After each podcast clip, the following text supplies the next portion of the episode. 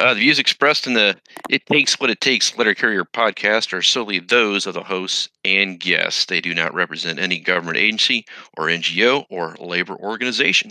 The It Takes What It Takes Letter Carrier podcast is 100% DIY, not for profit. Any advertising revenue is used to cover operational costs, and all excess revenue is donated to charity.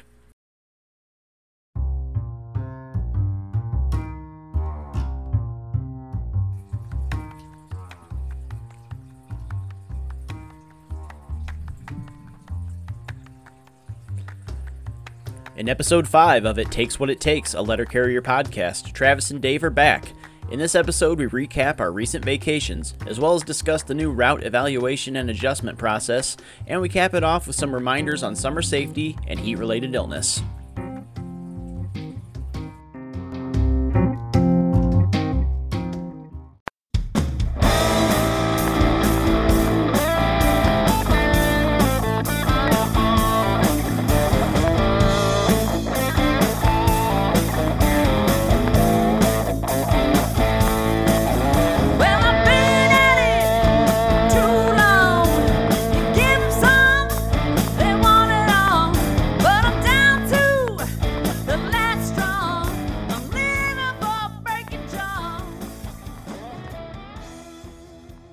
So welcome to It Takes What It Takes, a Letter Carrier podcast, a podcast where we talk about all things slinging the mail. My name is Travis, and in my former home of Indiana, Dave. Cool. And we are both coming back off of several weeks of vacation here. It has been, it was nice. Wonderful. I'll go first. I've been off since Memorial Day weekend here, and I did 145 miles on the Appalachian Trail. It was fantastic. Yeah, super rad experience. Though I learned a lot, and I definitely made some mistakes, especially when it came to travel logistics, and I ended up having to spend a lot more money than I wanted to. But you know, me on every vacation. yeah, definitely incurred some auxiliary costs there. But aside from that, it was a really, really cool experience, and I'm really looking forward to going back and doing another section and in another time for sure. I think the Great Smoky Mountains... So would you rather do that for... Go ahead, I'm sorry. I was just going to say, I think the Great Smoky Mountains National Park is going to be the next target on my list there. Nice. So would you rather do that for a living, or would you rather still carry mail? oh, sorry. If I could get away with being a semi-homeless person in the woods, I'd get paid for it. Yeah, I'd be on board with that. Absolutely, 100%. All right on. But you know, I believe my wife would have some objections to that, just to say the least. You can't neglect your duties at home. No. And how was the Southwest, Dave? Oh, it was awesome. We ended up going out to Flagstaff for more or less the majority of the time, but we stopped. We took like 5 days to get out there, but we stopped in multiple places. Stopped over in Denver. That was cool. It was like in the high 60s the morning that we left to go out of Denver into Utah. Got in the mountains, it was 31 degrees, snowing like a bitch. I even videotaped a couple of three high schoolers snowboarding down a mountain, man. This is just before Memorial Day. So, and then you get down to the bottom of the mountain and it's 60 some degrees again. So, it's almost like it is here sometimes. Yeah, man, one thing I love about elevation, or having mountains in general here where I'm at, when it's 100 degrees in the valley, I can go up a couple thousand feet, and it's actually tolerable. Nice. Yeah, there it was, I guess it was somewhat tolerable. It was 31 degrees, but it was how that's a really warm winter, especially when it's snowing, and it's not really, the wind's not blowing. The air was super crisp. I never breathed that kind of crisp air before. It was neat. And then we went on to Utah and checked some things out there, and then went to Flagstaff. So went down to Sedona, Prescott, all cool cities. I don't think that I could afford to live in Sedona, but I love it there. A little crowded too, but neat to see the Southwest. And the weather was pretty good, man. It was like in the high 70s, maybe low mid 80s, high at the highest, you know. But there was like no humidity, so I mean it was fantastic. So I would suggest anybody get the opportunity to go there and check it out. Yeah, man. I think I mentioned this the last time we spoke, but I went down to Arizona 2 springs ago. I don't know, it was like January-ish. But, man, driving through Utah, Utah is just one of the you wouldn't think it, just from a casual, like, bystanders look at it. You'd be like, Utah, what's in Utah? Salt Lake City. But, man, driving through Utah is just one of the most gorgeous places that I've ever been through. And it really is. All those national parks that they have there, you know, you can get a national park pass through their website, and I think like if you go to like 3 or 4 parks in a year, the year pass has paid for itself. So if you're going through a state like Utah where you can stop in at 3 parks and a national monument or something like that, it pays for itself. It's like $100 and some odd bucks, but it costs $30 to get into a park anyway. So over here, we went to Bryce Canyon. I'm sorry, we went to Bryce Canyon. I think it was $35 to get in, but if you're a veteran and you show proof of that, it's free. Oh, so rad. We went there. Grand Canyon was the exact same thing. Didn't have to pay to get in there either. Sweet. And like I said, you're saving yourself $35. So I mean, it's quite a bit of money. It's not chump change. It's not $10, $5. It's $35 to get in. So now veterans, it's a great thing to do. It's seven gallons of gas nowadays. Jeez. Not much, is it? Yeah, I mean, over here, you know, I just live just north of Yellowstone, and right now, Yellowstone is completely shut down. We've had torrential rains over the past week. I mean, I missed most of them. I was in the southeast for most of it, but all 5 entrances of the park are shut down, and of course the tourists here in Bozeman are up in arms because we spend all this money, what are we gonna do? You know, and yeah, we're happy just nature to see, happens. We're happy just to see them go, but they don't understand. Yeah, you know, a lot of people don't understand like how, even though like Yellowstone gets millions of visitors every single year, like you're still in a very remote area. There's no like.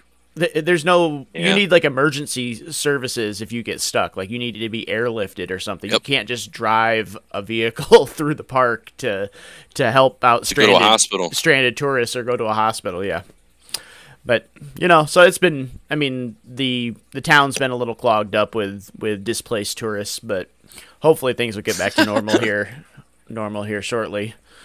Here we go. Yeah, I'd say that was one of the things I noticed about the Southwest was just and obviously, I mean, it's obvious when you think about it how barren it is and how desolate and how isolated people are, but you really don't really get a good grasp of it until you go out there and just see all these people living in homes that are out in the middle of nowhere.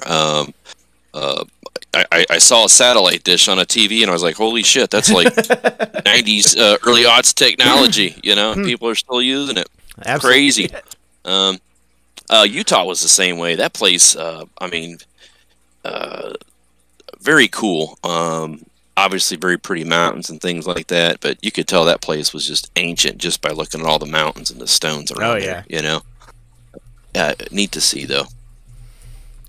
Well, how did you guys' food drive go? The food drive went well. Our town, I want to say we produced like. I want to like 65 or 7,500 pounds of food, which is nice. Really, it's a lot.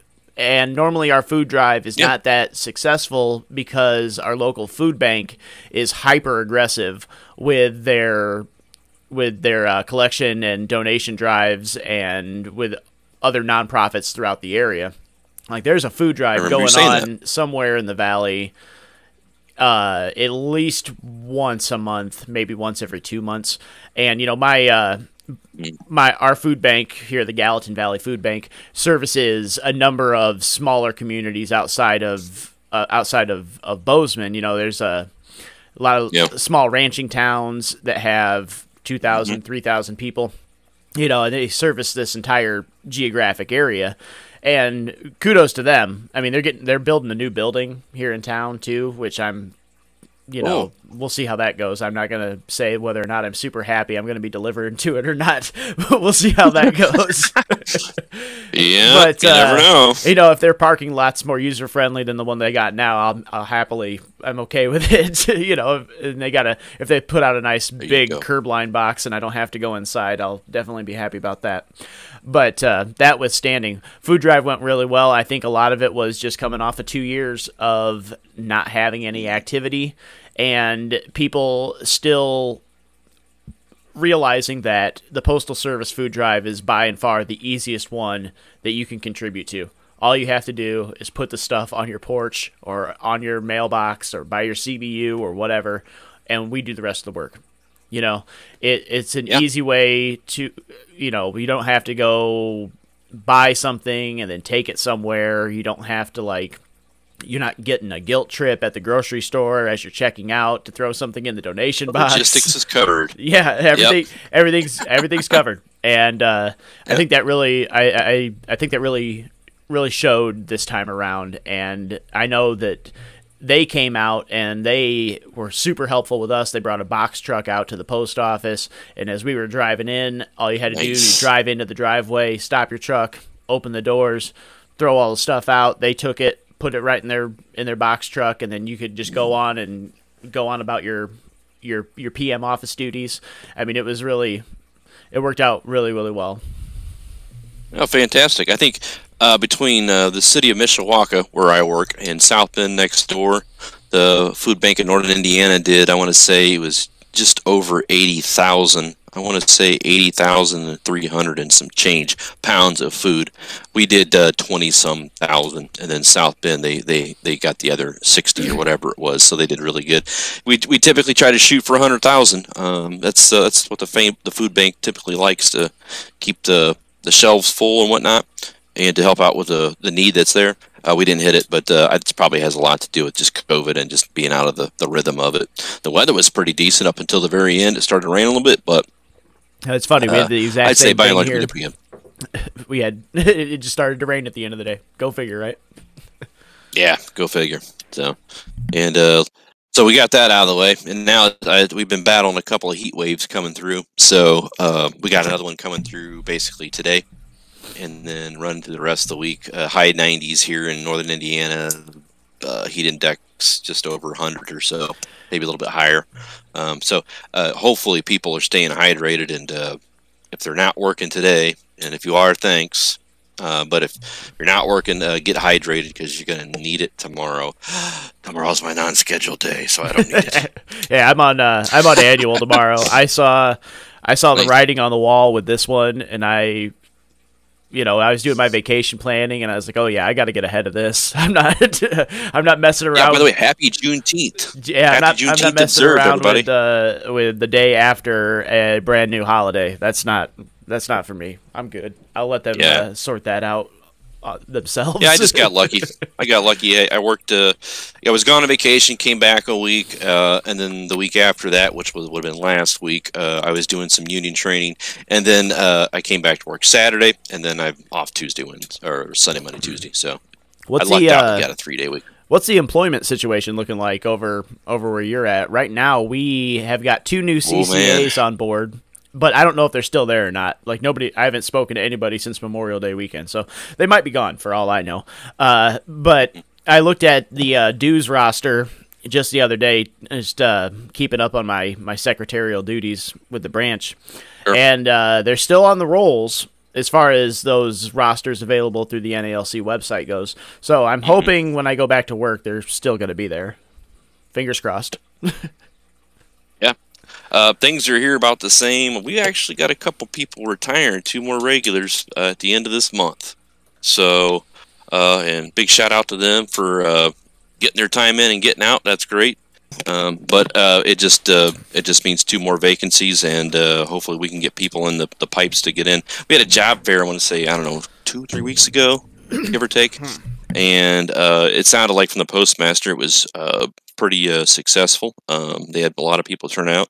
I think might have been more people wanting to interview and apply for the inside jobs, if I understood right, but that would probably be obvious. I mean, nobody's going to want to really typically pick the letter carrier craft over everything else. So, but it wasn't too bad. So hopefully we can have a an opportunity to get more people in the next, hopefully the next few months, because, I mean, you got to get them trained up right now, right before Christmas. Now's the time to get them in, and really it's almost kind of a cutoff. Not that I wouldn't want to take them in the fall time, but to get them broken in, it's usually easier to get people broken in during the slower months. So yeah, definitely. You know, we had some suits come in from the we're part of the Oregon or Portland district now. Yeah, Montana, Idaho, and then Oregon, I want to say, are their own district as far as like the postal management organization goes or whatever. Yep. These people came into our office and they were the most like aggressively abrasive people. People from ops. You ever dealt with ops before? But they were awful. They briefly. Came in, I don't have much. We our only supervisor, to my knowledge, that I mean, like I said, I've been gone for a month, so things may have changed, but I know that the one supervisor that we had that was a former carrier that really knew a lot about people and everything, she quit. She said, the hell with this. She's gone. So, and these guys came in, two people from the district area management came in, and they wanted to see what was wrong with our office. And then they tried to go do, you know, some recruitment because, of course, you know, they assume that we're just a bunch of lazy ingrates that don't appreciate our work and our jobs or anything. And we're just out here milking it when it actually turns out that we're, you know, a third of our people are gone and we're completely understaffed. And then they drove out the, you know, the supervisor that actually was working the hardest to get stuff done. And, you know, they went out there and they were like, well, we're going to go recruit people. We're going to go out and we're going to try to get people to come into this job fair. And we're going to go out there and really sell it. And they went down to the mall and tried to hand out flyers and recruit people for this, and they got laughed right out of the mall because they're not, they're not paying enough. They're not paying enough in this area for people to want to come down here and work. That's just all there is to it. You know what I mean? McDonald's over here is hiring for $20 an hour, which in Gallatin Valley is like, you might still need another job if you're living in Bozeman proper. Like, I live outside of Bozeman because I saw the writing on the wall of that when I moved here. I was like, there's no way I'm living in town. This is absurd. I live in the town next door, but I digress. You know, just another excellent example of how detached the head is from the body of this actual operation. And they did the same thing that they do with carriers. You know, they drove. The high quality talent has been driven out, and now we're going to, I'm sure that if I show up on Thursday and the post office hasn't burnt down, I'm going to consider that a miracle at this point. You know, they got to understand, either you're going to have to improve the working conditions and keep the pay rate at the same, or you're just going to have to increase the pay rate so that people put up with the bullshit. Yeah. I mean, it is what it is. So, and that's a shame. You know, it's a shame they can't get people in. It's a tough job from the get-go, we all know. And then just with the way the economy is these days and how you can go out and really, like you said, go out and get a $19, $20, $21 an hour job anywhere and not deal with the same shit, I wouldn't blame people for doing that. So no, absolutely not. If I can make what I'm making now and get what I'm getting at another place right now, and not have to work outside, I would do that. So, oh yeah, but completely. You know, we got some more stuff coming down the pipeline with the, you know, these scanners and the craziness that is being incorporated into this. So we've got, we got new MOUs out, at least within like the last month of route evaluations now taking place through with the use of the GPS functionality of the scanners. We've got people clocking in and out with the scanners. Like, I haven't experienced any of this, but you know, I just know what I've seen. Let's just say I think we've all seen abuse take place from information that has been allegedly gathered with the scanner or not gathered with the scanner. Yeah. And when they put so much, I feel like there's a lot of emphasis and a lot of credibility being put on a device that has been problematic to begin with. Kind of concerns me. I don't know. What's your take on that? Well, I always have that skepticism because those scanners, I mean, they get freaking wet, and every time they get wet, it wants to log me out all the time. Have you had that problem happen yet? If not, wait, it's a real pain in the ass. It's always got those little glitch things in it. So I'm always a little concerned about that. You know, I also think that initially that I worry because, you know, that sampling request is always off. You know, how can the rest of the GPS be off? But I did find out the reason why that is. It's very simply put. The GPS program is a different program than the one that runs the random sampling one. So the random sampling one, the GPS accuracy on it just isn't as accurate because of the technology that's used in that program versus the other one. So interesting, but a lot of people, most people probably think you got one GPS device in there that works to power or function two different programs. In my understanding, from what I heard, is that that's not the way that it works. So, and maybe that's the problem. maybe you should use the technology in the program for the one that's more accurate for the other one. But anywho, from what I hear, the program is pretty accurate with respect to using the data to make the adjustments. The issue, because I mean it's down to the very second. I think the problem that people are going to run into is when they start looking at times and stuff like that, and people don't agree with times on certain days, you know, and things like that. The problem is the scanner is pretty accurate now. So I mean, whatever data you're putting into it, you know, is that's what it's basically going to be judging it off of. So the other thing is if you know, if you're out there and you're one of those people that likes to deviate from your route, and through doing that on even a semi-routine and to a routine basis, that data is basically more or less right now. I hate to use the term built into your route, but you know, the right time that supervisors can see encompasses all that. So when you go out there and they look at the route and they say, oh, you're 8.5 hours over, but it seems like you always deviate off your route 15 minutes on a regular basis, they're going to question that deviation, you know. So those kinds of things are going to come up. But, you know, I completely understand people's skepticism with it. You know, I had an opportunity to talk to some people recently who were involved in that process, union folks who went to get trained to do it.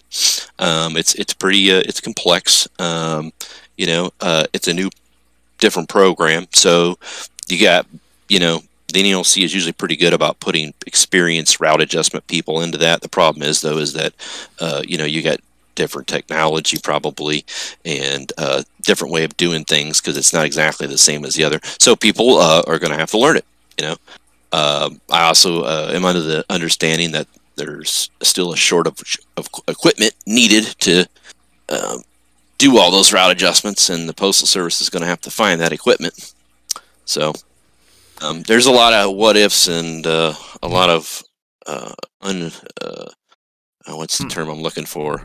Uninsured people right now who are worried about the process, and I completely understand. It was also my understanding, and I'm feel free to scrutinize if you heard differently, but offices will have the option of opting into this or not. So I would think most offices would probably want to opt into it, but just be mindful of that. If you have questions about that, you might want to start going to your branch meeting real quick. Right. Because I think it's the start in the next couple of months or so or less. Well, I mean, pardon me for not knowing. The idea of not having a supervisor in the truck with me or following me around all day is very appealing. Like, I don't care who you are. For sure. I don't like it when customers watch me work, let alone my boss. So, you know, it'd be nice if they, you know, when you come to these adjustments, obviously there's your street component of it, and then there's your office component of it. And we all know that there is no street standard. Therefore, where management wants to cut time And you see this all with all these little little projects that they do. I'm sure maybe you've heard about this red line thing that they do in some offices or whatever. But I heard about that recently. I don't know much about it. Yeah, I had to look into it myself. But they're trying to shave office time. I mean, that's a given, you know. And honestly, I don't know. You know, maybe our listeners can testify to this, or you know. But the last time I had a mail count done, or did a mail count, or any, you know, a traditional office count, dude, that form is from like 1980, right? Like that, the BS on that form. It's got all these things that we just simply just do not do. You know, it's not part of when automation and the mail volume that we have now, and this type of mail that comes through our offices anymore. Like this form, like straight up needs to be updated 100%. You know, and they've been picking at that fixed office time for years and years and years. You know what I mean? And that's just, it's like always. It's sorry guys, but you get there from the moment I punch in, there's going to be 33 minutes, okay, or whatever the number is. You know, but like that red line thing, they come through and they put a red line basically by the door where you come in, and you're basically supposed to like hand off all of your everything you bring back, right? All of your PM stuff, you know, your UBBM, your markups, you know, notified packages, blah, blah, blah, blah, blah. All this stuff that you take care of in the PM office, you're supposed to just push that in. You can't go past the red line. You hand that off to a clerk, and they apparently do your PM shit, and then you just clock out and go home. They put the line in our office, right? And we came in and I said, "What's this? Is this for the morning sobriety check? Is this what we're doing here? We're gonna walk this line." Okay, can I interrupt you for a second? Yeah. What do you mean? The clerks do your PM office stuff. What does that mean in that's detail? My understanding, like I said, I've read forum posts, and I've never actually physically spoken to somebody that has dealt with this policy and it being implemented within their office. But it's my understanding from what I have seen written by other carriers that apparently you push in your cart, your gurney, whatever you're using to transport your mail from your truck to the inside of the building. You bring it in and you just stop.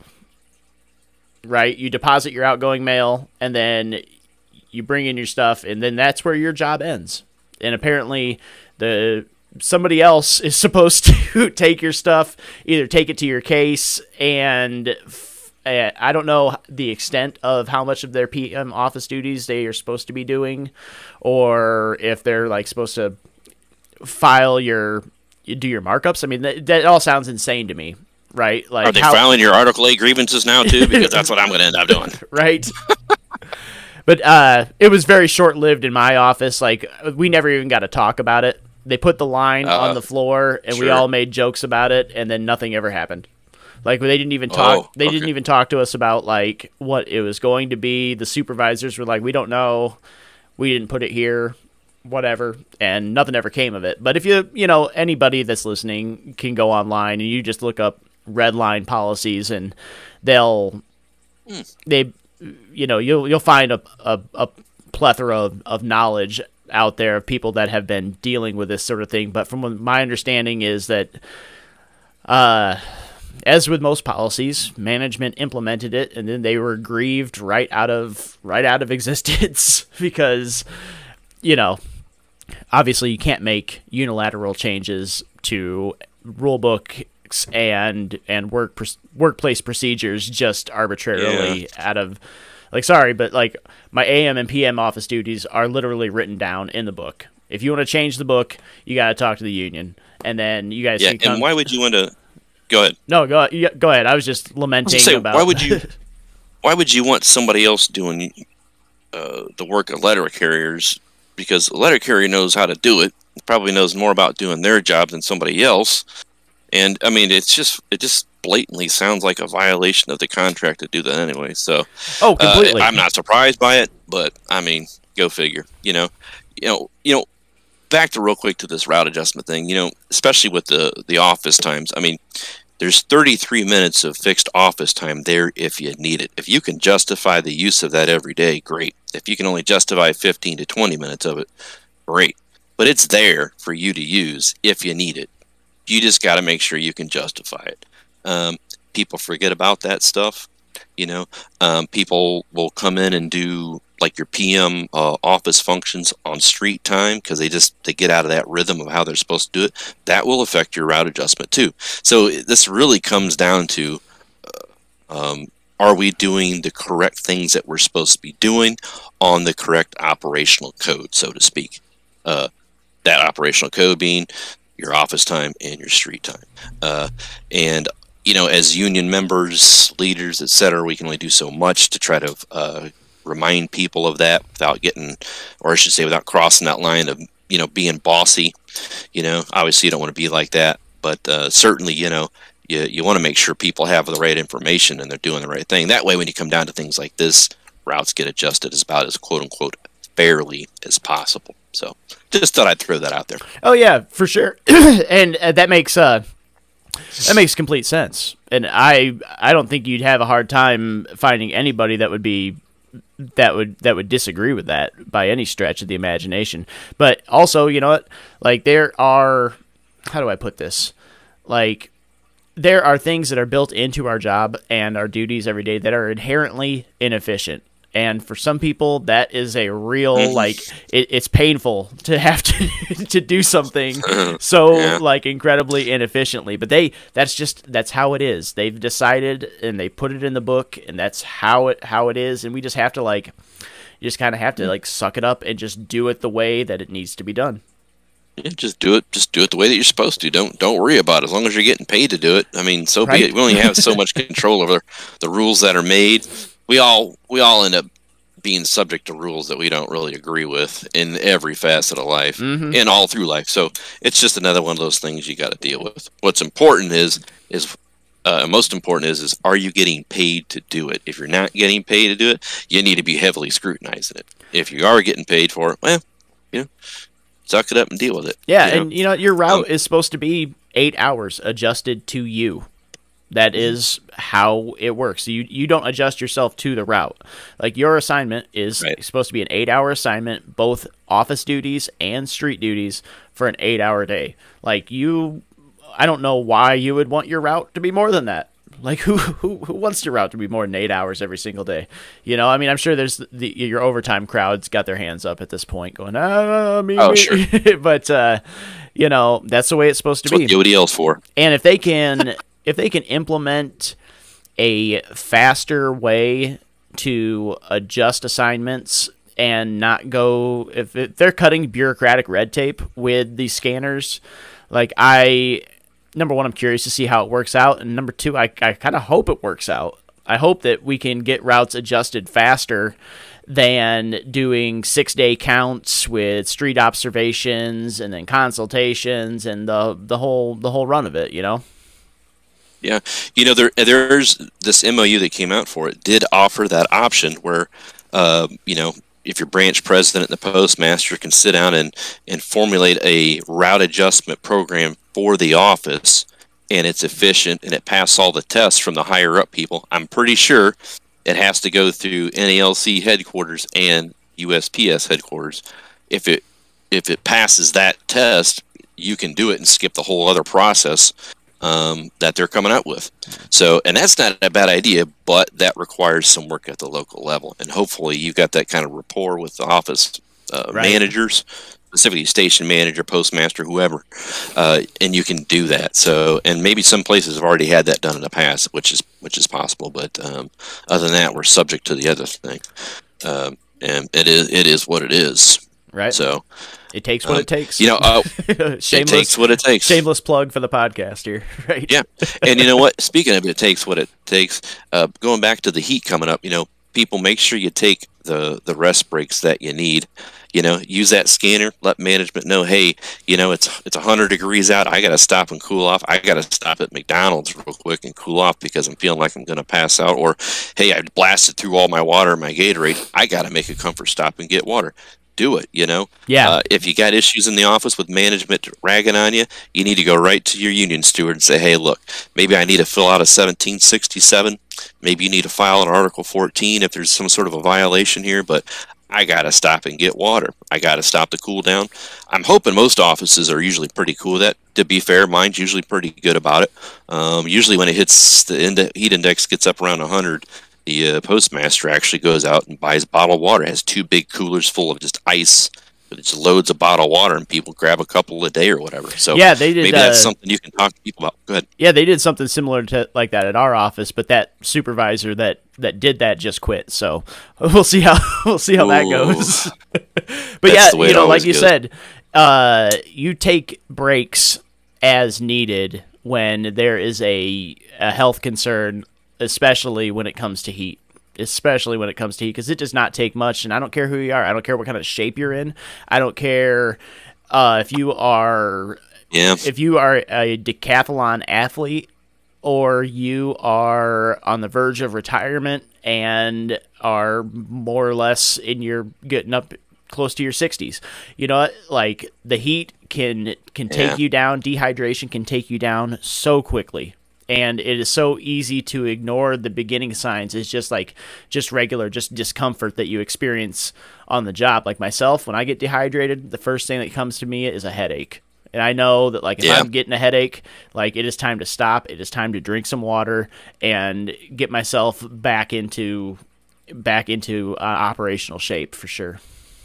Yeah, you know, and I know this is kind of, you're probably going to laugh at this, but even just getting one of the symptoms of heat exhaustion is just getting irritated and having some all of a sudden irritability, which is, you're probably like, well, I got irritability all the time, you know, I got to deal with customers, and, you know, right. But I mean, you know, when you're out in the heat, that's one of those other signs that if you just all of a sudden start getting really irritable and your attitude changes, you know, maybe you need to go cool off a little bit, you know, and I don't mean that metaphorically, I mean that literally, right? And maybe metaphorically too.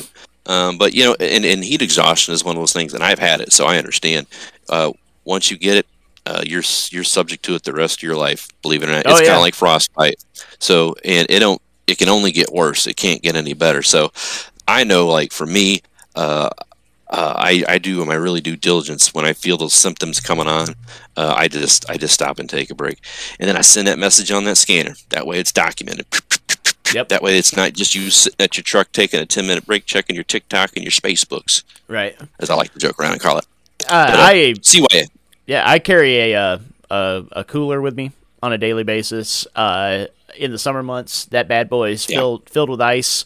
And I take a wet kitchen towel from my house and I throw it in there. Yeah. And when it's, you know, that towel that's been sitting in ice water, wring that bad boy out, put it over my neck, put it on my face, put it on my head. You know, those of us that, you know, this is a plug for shaving your head. I'm overdue for a haircut myself, but, you know, it really works wonders when you don't have any hair on your head as well.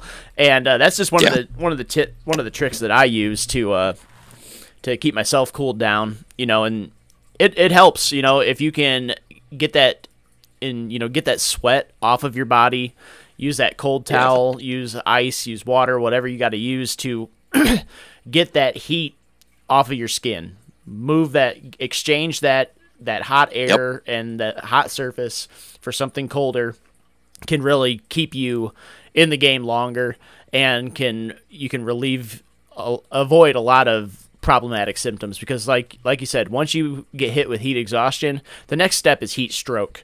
Right, and that's where you've got a serious medical problem, and you are going to need professional medical personnel to take care of you.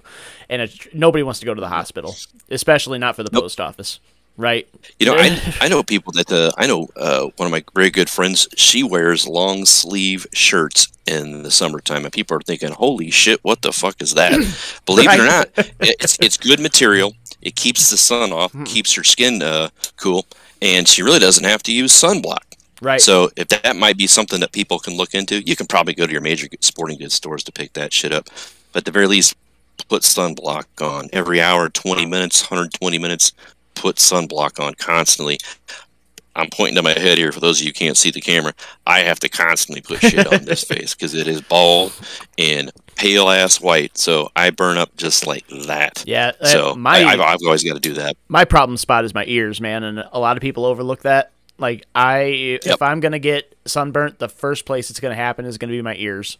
And I don't wear the baseball cap. I know some guys like the helmet or the bucket style hat. Pith helmets. I got one of those. Yeah. Those are nice. Those are not, they're not for me. I've tried them. It's just, doesn't work for me, but I rock the baseball cap year round. And my ears, man, first thing, if I'm out in the sun for an hour or so, I can almost guarantee I'm going to get in that skin up there right next to the cartilage. It's thin, you know, it's very susceptible to intense burns before you even know that it's occurred. So, you know, keep that sunblock on you. For sure. Yeah. And take them breaks, for God's sake. Take them breaks this week, people. And them extra breaks if you need them for water. Staying hydrated. I know people joke about it, but you know, start hydrating the night before. Pump that shit in your body, so your body is already pissing clear by the time you wake up the next morning. Yeah, that's the goal. They had a back to the beginning of our conversation here. They got a phrase when you're out on doing a long distance trail. They call it cameling up. And what that is when you get to a water, I'm carrying around how I get water out on a hike like that, out on trail. I carry a water bottle and it's got a purifier threaded to the top of it, a water filter threaded to the top of it. When you get to a water source, the first thing you do, you fill that bottle up, you slap that filter on there, and you drink that entire bottle of water. Then fill it up again, throw that in your backpack, and carry that with you to the next water source. Like, camel up. Before you leave the house, when you get home, just drink as much water. And you know what, dude? If you got to stop to go to the bathroom, you got to stop to go to the bathroom. I'd rather go take a leak than, suffer heat exhaustion or dehydration or even worse, heat stroke. So, yeah, if you got to stop multiple times to get something to drink, and like you said, it creates extra bathroom breaks. It takes what it takes. It takes what it takes. So don't sweat it. It is what it is. And you got any problems, you need to get a hold of that union student right away and tell them. Absolutely. Well, on that note, Dave, I think that we've definitely taken enough of people's time here.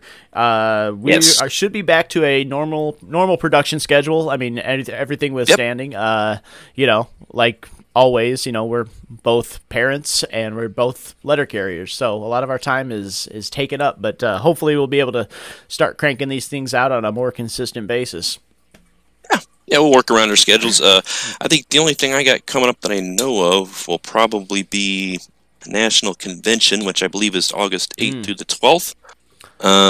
So I'm not looking at the calendar if that interferes with the production schedule. We'll work it around that. But I think other than that, I don't have any other annual leave planned. Other than that, I've got about just under 2 weeks left that I could take, but I always like to try to roll over if I can. So yeah, but who knows? Who knows? And for our listeners, if you are interested in our views and some information regarding the National Convention, I believe I want to say episode 2, where we had John Griffin on.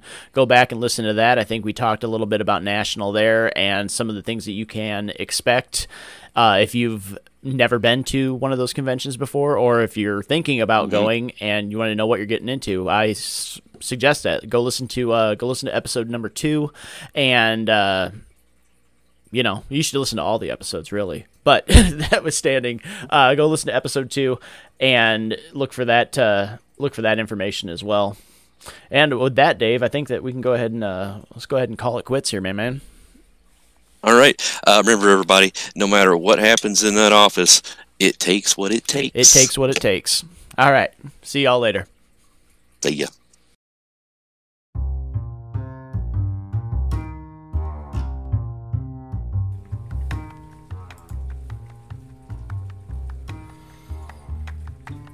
It Takes What It Takes, a Letter Carrier podcast, is available on Apple Podcasts and Spotify. Recent episodes are also available on SoundCloud. Re-record live streamed on Twitch and Discord. If that's not your thing, all of our streams are uploaded to YouTube.